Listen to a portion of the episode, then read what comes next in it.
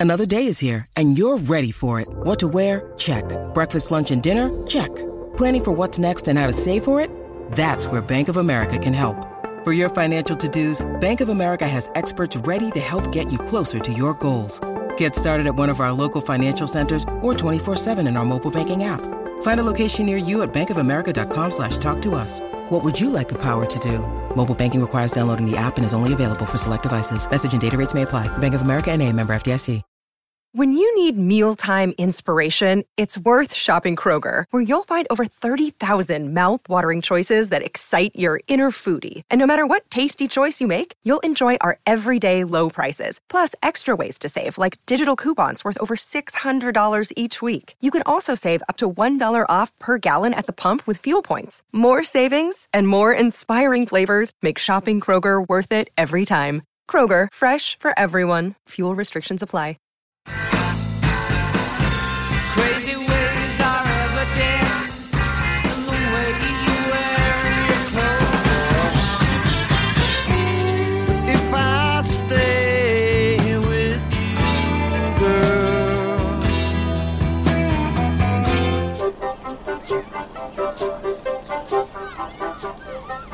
To Almost Famous Minute, where we're discussing the 2000 Cameron Crowe film Almost Famous, one minute at a time.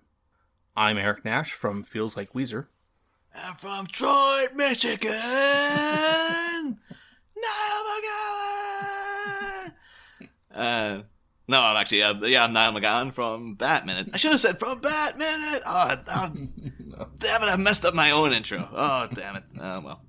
Oh, well. Um, the, the the the biggest thing right off the back, I, I think, is is this song Hmm. in the huddle that they sing.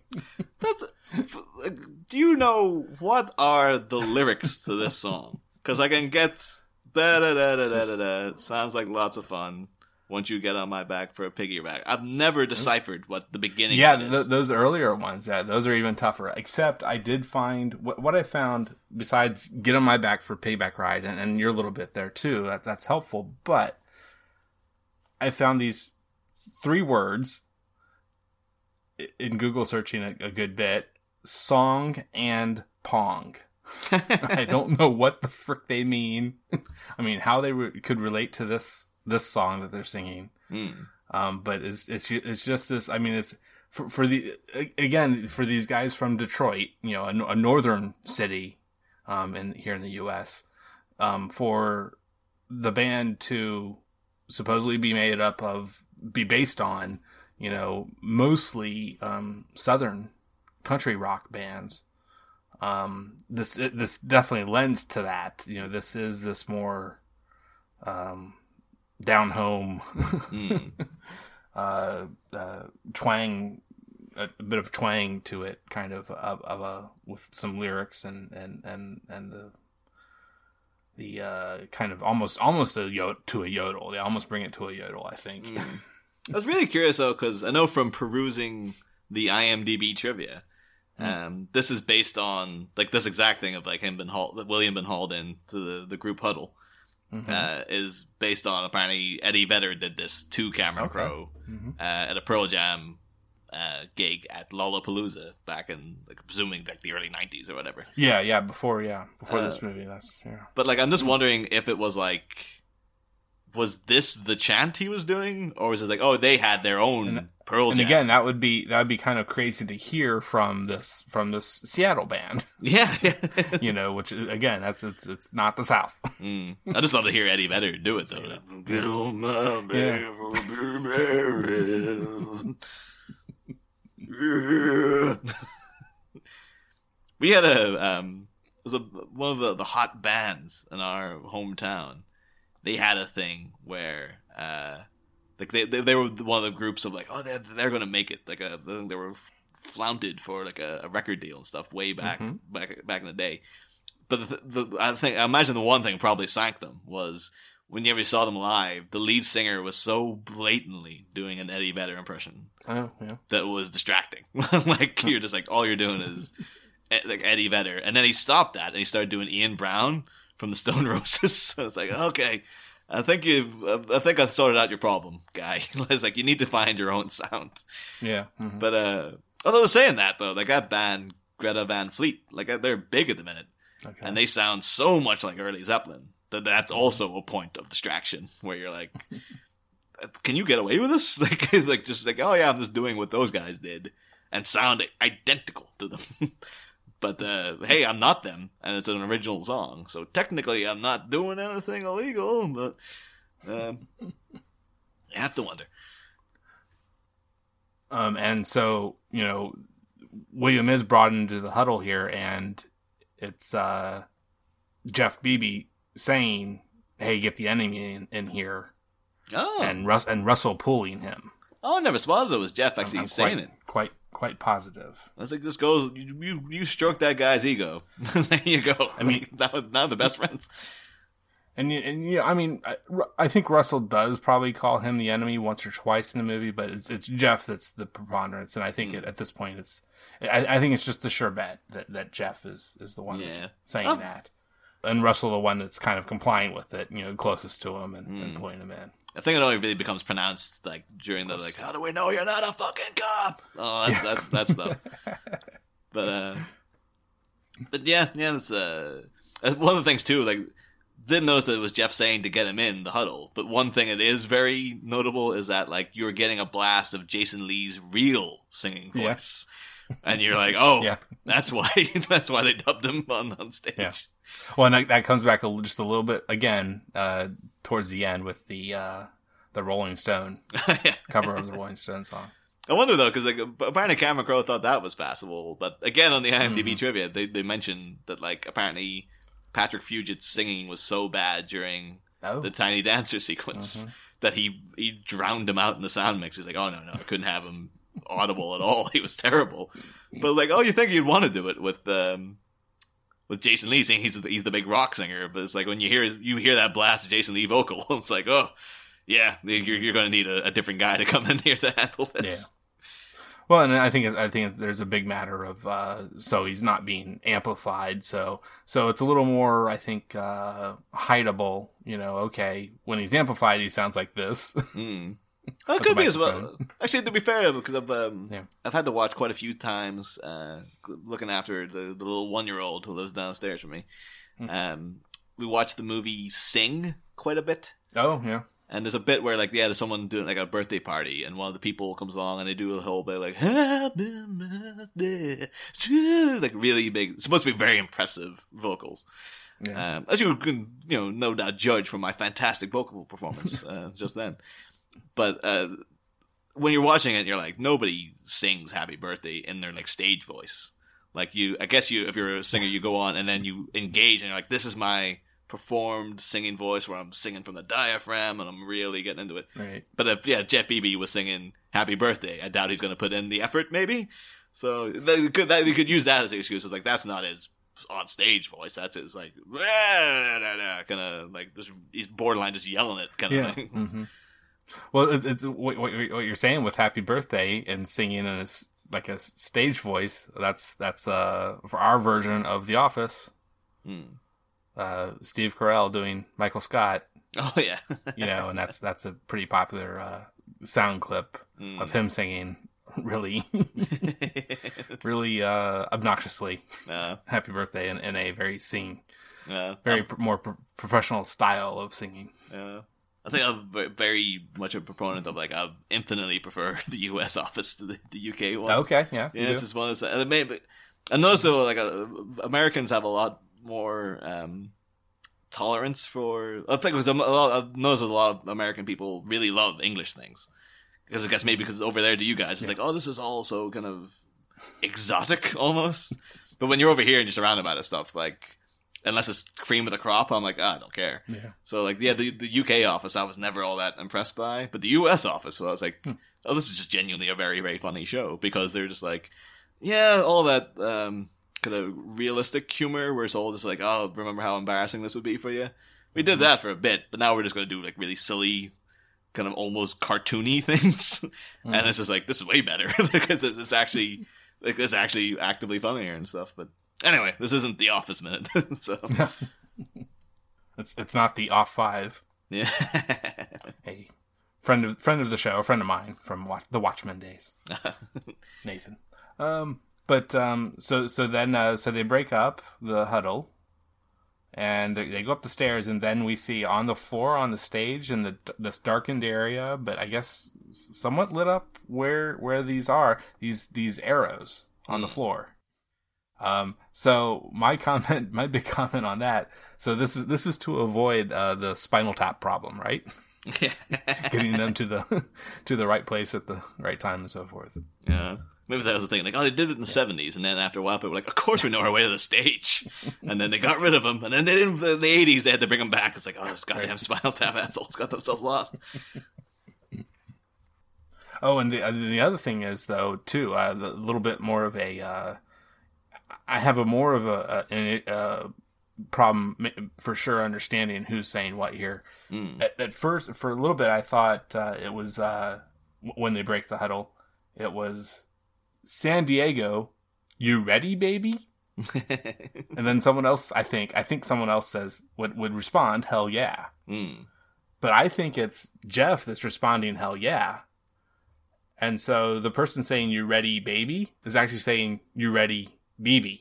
Oh, So probably yeah. Russell. Yeah, yeah. Um, That makes. it's, it's there's Eh, a fine distinction there, I think, Mm. between the two possibilities. and who's saying what though? Let's um. I have one, question though about like maybe this is standard practice if you're a big rock band, but like yeah, because it's cutting to all the things getting set up, and then there's some guy sitting backstage with a guitar Oh yeah. as if he's about the. So I'm guessing is he like an offstage rhythm guy or something or who? Why? I why is he doubt there? it. Well, well, what, so what, it, what? What I'm used to, what I'm, what I'm aware of is, is, uh, you know, for the, if you've ever noticed at a concert, the handoffs, the chain changes in different guitars that, Oh, that the that the players will have in between songs for, Hmm. for the next song coming up. So this is this is a roadie, a guy that's uh, guitar a guitar tech that uh, you know is making sure it's in tune. Okay, So that makes he, he probably has a pair of headphones there. We don't see him. I don't see anything like that. But uh, the next guy we actually see, the next guy operating the soundboard, which I'm even more familiar with um, because I've been doing that for uh, the church I attend Hmm, um, a lot for many years now. yeah. Um, but uh, yeah, I mean that's that's just what I I gather. I you know I'm I think I'm aware that that kind of thing does happen uh, for some for some bands or groups um, where they they would have offstage uh, musicians also playing. yeah. You know, um, uh, So know like you have um Yeah. like Green Day. Because I know they have like Mm. the three main guys from Green Day, and then there's Yeah. another guy that you barely ever see, but, but he's on stage, but he's always in the back and stuff. Well, yeah. I was like, oh, so yeah, there's definitely yeah, there's definitely those other performers that that very much are on stage, uh, but and are just are just for concerts are are uh, you know uh, musicians that uh, just uh, tour and go to con- you know play play concerts for bands and and can be doing that for many many years too. yeah. Um, with, Well, actually, in, sometimes little changeover or, or a lot of changeover for Yeah. some bands, I'm sure. well, they always get the the um Christmas. the tying into previous episodes. Like in in the last waltz, you have Neil Young performing "Helpless," but then Joni Mitchell's doing the backing vocals backstage. So he cuts to a shot of her kind of sitting like in behind some curtain somewhere, Hmm. as if they were like, "Oh, she wants to do the vocal, but she doesn't want to be out." But like Yeah. everyone be like, "It's Joni Mitchell." It's gonna be like, "No, I'll do my song later," but like, I'll might as well help out my buddy Neil while he Mhm. needs some backing vocals and stuff. Um, Hmm. but uh, although it would be something though, this guy's like, "Oh, I am Stillwater. Like I perform all the stuff. Those guys are just miming." That's why. Have you heard that Jeff Bebe guy singing backstage? He can't sing a goddamn note. It's all me.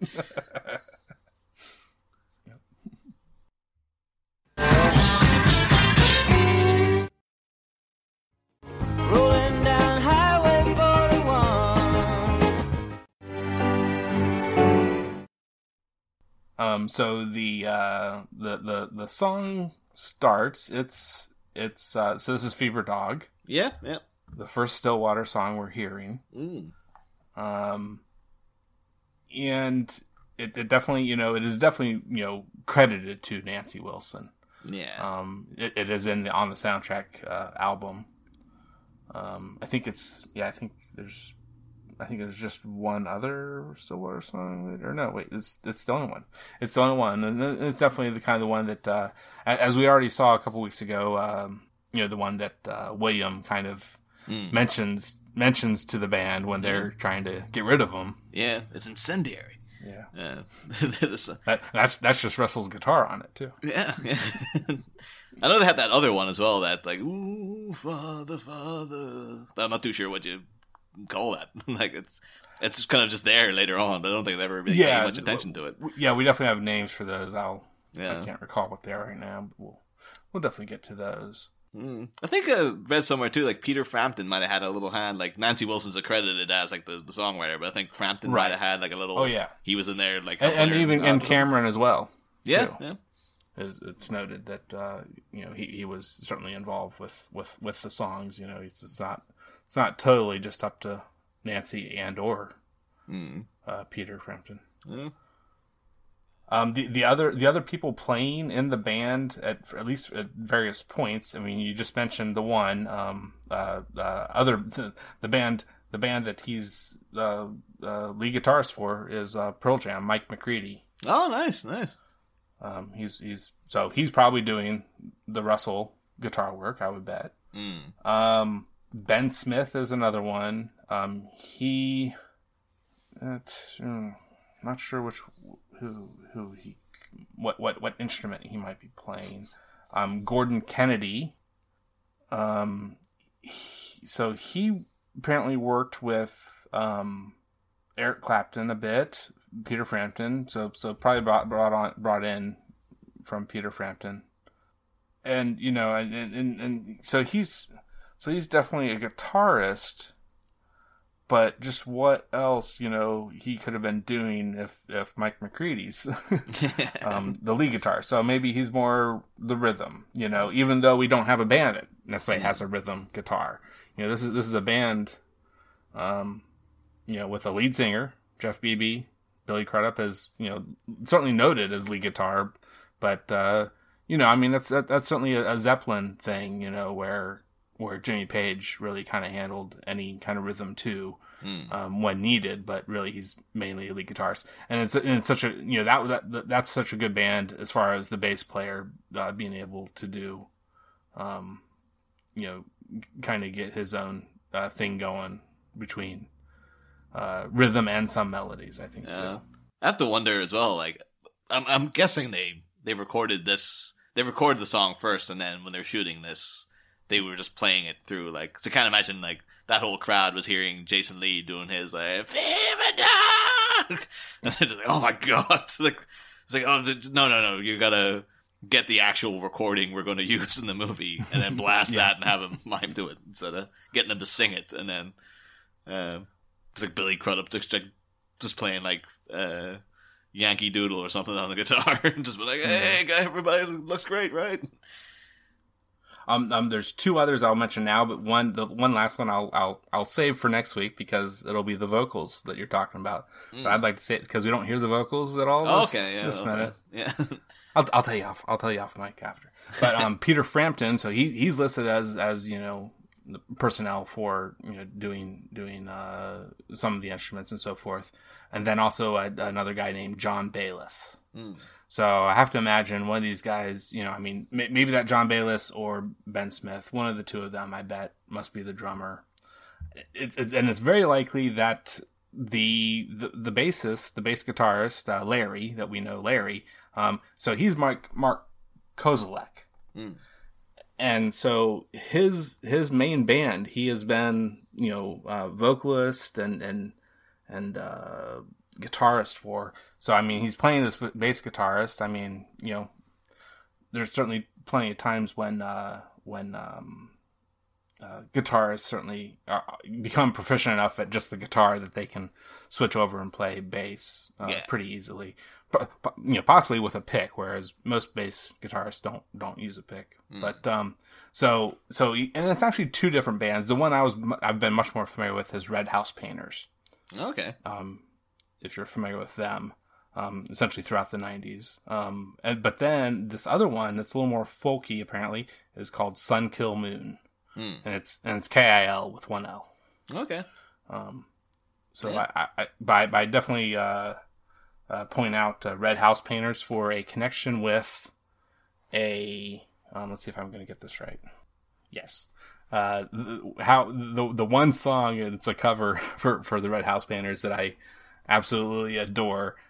And so it's the original artist is something from earlier in the movie Simon and Garfunkel. Their song "I Am a Rock." Oh, okay. um, that Red House Painters did, uh, did a wonderful job, and, and Mark Kozelek um, on the vocals for it is is wonderful. Mm. It's, it's, it's one of it's you know I'm I'm I'm I'm pretty into trying to listen to covers and, and enjoy and enjoy them hopefully, but and sometimes I, I get rubbed the wrong way on some, but that is one that is just amazing. I Oh. suggest it. Yeah, nice. Like posted in the uh, on the the, Oh, the band aids page. I'll definitely be Yeah. pointing that out further. Although we got this, uh, one thing I was curious about um, is that like we, we skipped over the fact that it's uh, when they're introduced on stage, it's Dick who does it, and you see him Right, later on. yeah. He he seems to be like that's part of his job as manager is to introduce the band. I never thought that was part of a manager's thing. Well, and I, I think as as we find out a little bit later in the movie too, is is that he's actually more of a road manager, yeah, even though he's considered their manager. What, a lot of the stuff he does really is just road managing, and, and so that's that's I think that is kind of considered one of their one of their jobs that they'll Yeah. often do. I mean, they, they you know I think I think if I think if he wasn't a road manager, if he was a road manager that didn't really care for his the sound of his own voice, and but I, th- but I think he kind of has this you know I just would have deep though, down deep down desire of being being a rock star. I was always kind of assumed it would have been like um, that would have been uh, maybe the people with the venue because they would know their Yeah, own right. systems and stuff. thi- They're I like, think- oh, I we think have they- a guy who does that, or, or. Yeah, I think they, they they would offer that, but I don't think that's necessarily a, a thing that uh, I just remember it thinking. up in the air. I think it's pretty up in the air. I just remember thinking it was quite strange seeing uh, you know, the English comedian Bill Bailey one time, seeing one of his live shows, and then you know he does like a you know they do the encore and stuff. And then he's just literally backstage, and you hear him going, "Ladies and gentlemen, Bill Bailey," and then he walks back out. and It's like that was you who said that. like, Mm-hmm. Yeah. don't you have a I, guy I, to I you were going introduce to go there. Yeah, But uh, we'll, we'll also say too, like, uh, just a shout out to Noah Taylor, just like oh yeah, one of the most prolific friggin' actors, like Mm-hmm. in everything. That guy, you just can't forget. No matter what country, like, so like, oh, watch an Australian film, Noah Taylor's in it. Watch an English movie, Noah Taylor's in it. Watch an American movie, Ro- Noah, but- Noah Taylor, he just shows up in everywhere. And I also know as well, um, he's part of the elite group. Uh, well, I don't know if you would call them elite group, but he's part of this the select few actors who have played Hitler multiple times. mm-hmm. So I know he did. Um, he's on Preacher now right. playing Hitler, but he played him in I think just after this. Like he's in that movie Max, way back in like early two thousands with uh, John Cusack. So I just I wonder if people are approaching you to play Hitler twice. So you're just like I don't know if I'm comfortable with that. Quite frankly, I'd rather I'd rather not. You know. But I know a couple of people. Like I know that Admiral Ozzel from Empire Strikes Back. He did him a couple of times, and then Udo Kier and stuff. I guess it's just like it's it's it's work. I, I guess if you think I was good at that, then uh, I guess I'm happy enough playing this uh, this genocidal maniac a couple of more times. Um, and, and there there is the uh, the one uh, further uh, Cameron Crowe connection that he has with uh, uh, his next movie, uh, Vanilla Sky. Mm. So he he's he's the uh, the the behind the behind the curtain Mm. Guy that uh, That's, that uh, is guiding him. I have to say though, because this this movie is nearly well, it's nearly twenty years Yeah. old now. So Yep. is this really like the last great Cameron Crowe movie? Because like twenty years, but all I'm thinking of was that's like, possible. Yeah, I mean, I, I, now I did watch recent, you know, somewhat before uh, the starting the show proper. Um, I did watch uh, Elizabethtown. mm, It's a pretty good movie. It, it was interesting, but yeah, it's certainly not I think that's, something that's wouldn't rank as high as I. Maybe I it, might be a testament to this movie though, and the fact that like, because I remember I was all geared up to see Elizabethtown when it came out, and I, was, I think it was my first year at university, and I was at a, I was suggested going with my girlfriend at the time, and she was like, "I'm not going to see that; it looks terrible." But I was like, "It's the guy who made Almost Famous," and she's like, "Oh no, no, no, no, no." So I've, I've still I've still never seen it, Um, but I know that it it birthed the article that created the manic pixie dream girl like trope. Like the so Oh. the the writer of that article is like I'm Kirsten Dunst's character in that movie. That's who I'm talking about. Mm-hmm. But the thing is, that's so close. It's like that could have been Penny Lane if it was if the if this movie Yeah. wasn't as good. You could have been like, she's a manic pixie dream girl. But uh, you don't get that vibe from her. She's like, no, Penny Lane's got something else going on. Um, but you know, maybe in the, uh, Cameron Crowe off the boil, you could have you could have had that. They could have been that trope could have been birthed from this. It's only like five years off, really. So, uh, it's a big, dodged a bullet with that one, I guess. Yeah, and then like I've said uh, recently, also uh, on other episodes, uh, you know, a, a few of his more recent movies I just have not gotten around to see. I think I might have watched like the pilot episode of Roadies Mm. as well. I think that was That, again another that died its death. Yeah. series, you know. I think I was all like, "Oh yeah, I'm gonna. Th- that's that's gonna be great." And then it was like, "No." Reviews piled in. They're like, "Don't, don't bother." And then um, I think it was the same too with uh, Aloha. All I know about Aloha is people like it landed, and people like, "Why crazy. is uh, yeah? Why is Emma Stone playing a Haw- Hawaiian person when she's very blatantly not Hawaiian?" And then people are like, "Beyond that, the film's terrible," but that's also like a what the hell kind of thing in it. But, um, so yeah, yeah, they we're still sitting around waiting for the the, the grand Cameron Crowe. Like you know, we want a Yeah. Kate Hudson, Kate Hudson Well- Renaissance or whatever you call it, the Cameron Crowe Renaissance. When, when's that coming? And and the one before this, I mean, I think that can stand.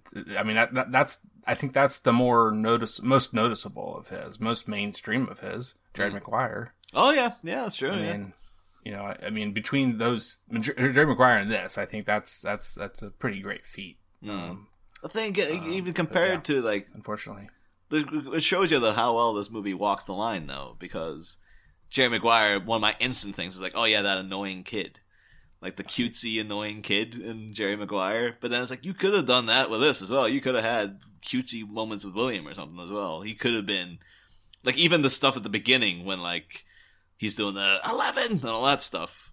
That could have been like uh it's a bit too much. But they just they just managed to walk that line so so very carefully. Um, that's what I think. Like the movie, the movie to me is literally kind of perfect, except one scene near the end, which I don't care for because I think it's a bit too cheesy. Where um, Fairuza Balk's talking about like, oh, these girls don't wear protection and they eat all the steak. Oh. I hate that line. And then she goes into a little thing about like you know, they love music so much it hurts, and it just seems like this is a bit cheesy for me. It just doesn't. Hmm.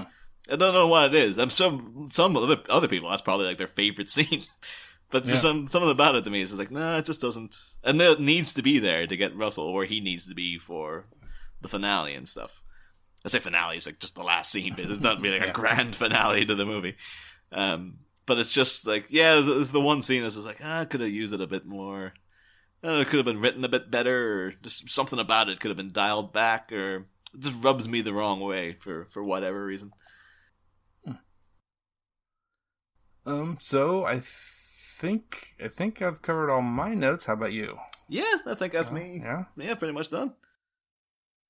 going out on the concert scene starting the the first few seconds of the song of this song and we'll get to that more next week um, so the big thing i think I, we need to finish up uh, with is your history with the movie Oh. you've kind of already told us a bit a good an awful lot about you know, how high it ranks for you Yeah, yeah. Oh, this was just, I get like I kind of alluded to it earlier, but like I think I was at the, at the prime position for this to be like a, a movie I really love. And again, I know my um my co-host in the in Batman, is John. He's seen he's seen it when he was in his mid twenties, and he's like, it was okay. I don't really get the appeal. Um, whereas I was like, I was 16 when this came out. Uh, I was raised in a household that was very into 60s and 70s rock music because my dad was in a rock band in the 60s and 70s. Uh, and my brother, again, too, he was into like heavy metal and stuff in the 90s. So that was always a thing, like vinyl records of like rock bands just lying around the place. Uh, and then when I was about 16, I started going out and hanging out with the, um, just, you know, the, the friends you end up making when you're in, when you're a teenager, like, and the, the people kind of, uh, become your your drinking buddy throughout the the next couple of years and stuff. And a lot of them were musicians. They spent a lot of time going to rock gigs where they would play covers of 70s rock songs. So then to, uh, to watch this movie as a, cause I'm, I'm not, um, particularly talented music wise myself. Like I, can- I can play you the chords of guitar, but I can't, I'm not, you know, musically inclined. Mm-hmm. Um, so then someone like a character like William Miller, who's just kind of like, yeah, is an outlier, just kind of sitting observing from the sidelines mm-hmm. and really like just resonated with me. Like the, these scenes here of like going and meeting all these people who got their cool band things going on for the first time felt like I've kind of been here. I get this. Again, mm-hmm. very much like Dazed and Confused when the Wiley Wiggins character, he's kind of meeting all these cool people who've got their own thing going and getting invited into that group. That feeling, you know, kind of it's the same kind of thing to me. And I saw that movie when I was 16 as well.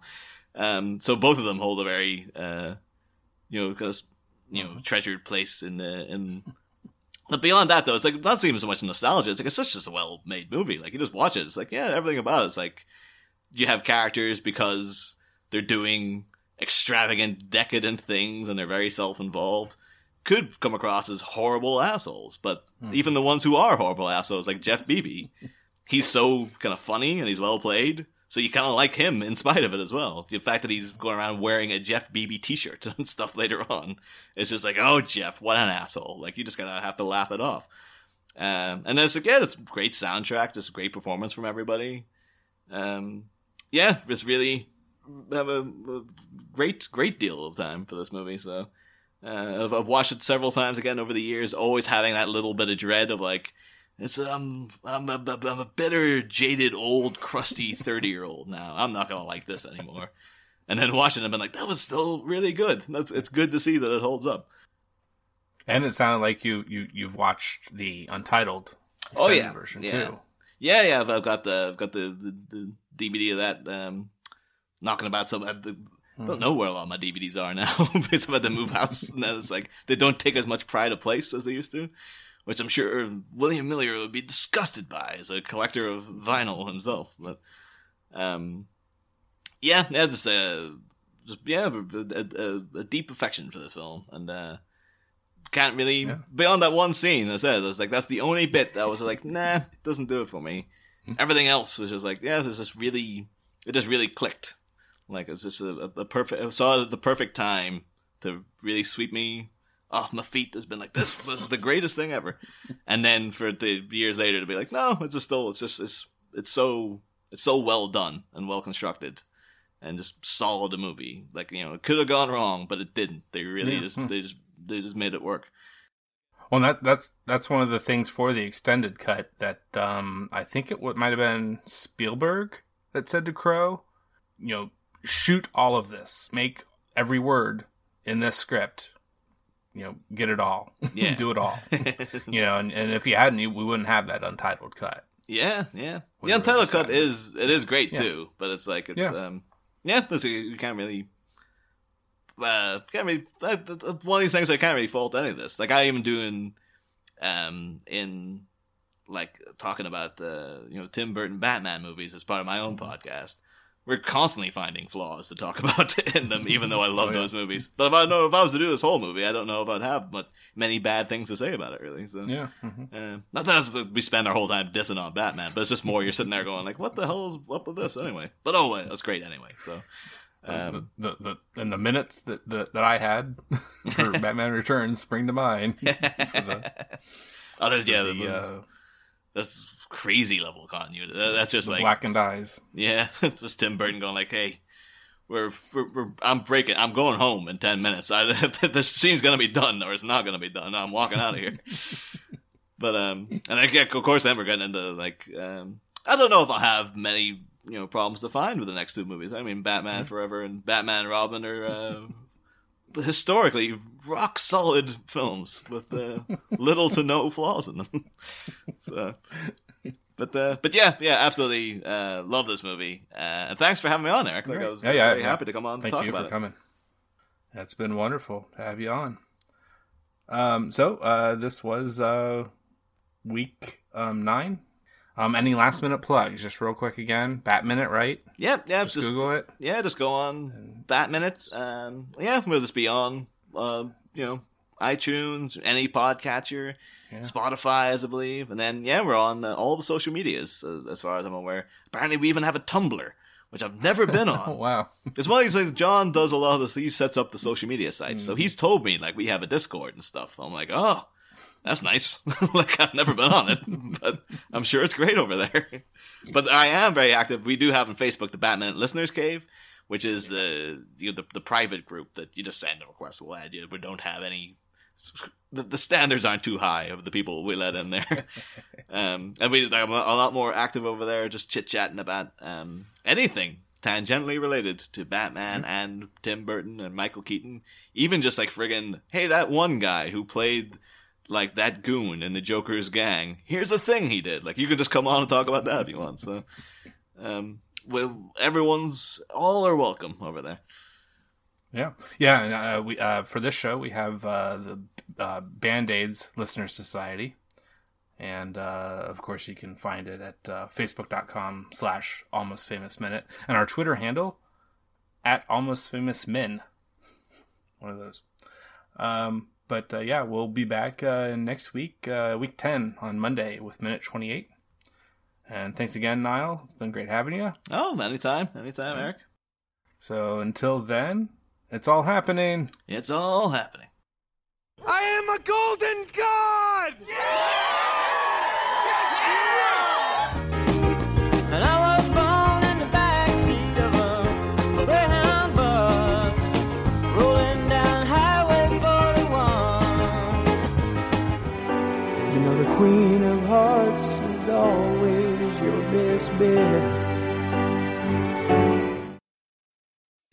Hi, I'm Cindy Howes. Basic Folk is my podcast featuring honest conversations with folk musicians. A crisis is actually kind of exhilarating. You know what to do. I unplugged from the internet. I walked every day, even if it was five below. Uh, One day I walked. Hope you had a good pair of gloves. I did. Great. Thank you. Can you talk about Bob Dylan? I can. Uh, how you met him and your favorite memory of him? Well, you're not going to get that one. This podcast fosters the folk music community and showcases a genre that is often misunderstood. Ironically, Basic Folk features complex conversations about the human experience witnessed from an artistic angle. whatever I was telling myself in terms of like, oh, it's like important for me to like just keep my personal life and my career separate. No matter how you kind of justify it, there's something that's not good for you. The psychological buildup over time, even of just like having to check myself in conversation, that's just like not healthy. How do you approach both of these like very straight worlds as a musician and as a human being who doesn't fit those stereotypes? I'm on a rainbow colored unicorn flying at them and they they don't know what to do with me, but I'm there like a little bee. Our definition of folk is extremely broad, so you'll hear interviews from KT Tunstall, Livingston Taylor, Amanda Shires, and many more on Basic Folk. Available wherever you get your podcasts or at cindyhowes.net. Basic Folk is part of the Pantheon Podcast Group. Thanks for listening. Okay, bye. It's NFL draft season, and that means it's time to start thinking about fantasy football. FantasyPoints.com features industry leading experts and prognosticators using proprietary hand charted data to help you score more fantasy points. FantasyPoints.com is the place to go for whatever kind of fantasy football you play. Whether you play fantasy football, daily fantasy sports, or do a little bit of everything, Fantasy Points has the meticulously researched content to guide you to victory. And why wait for the fall? Fantasy Points also covers the new spring football league, the UFL. Join the guru, John Hansen, Scott Barrett, Joe Dolan, and other massive names in the fantasy football universe with an exclusive offer. Use code Pantheon for 15% off any fantasy points package, including the all in package, with access to every article, tool, and data nugget that Fantasy Points has to offer.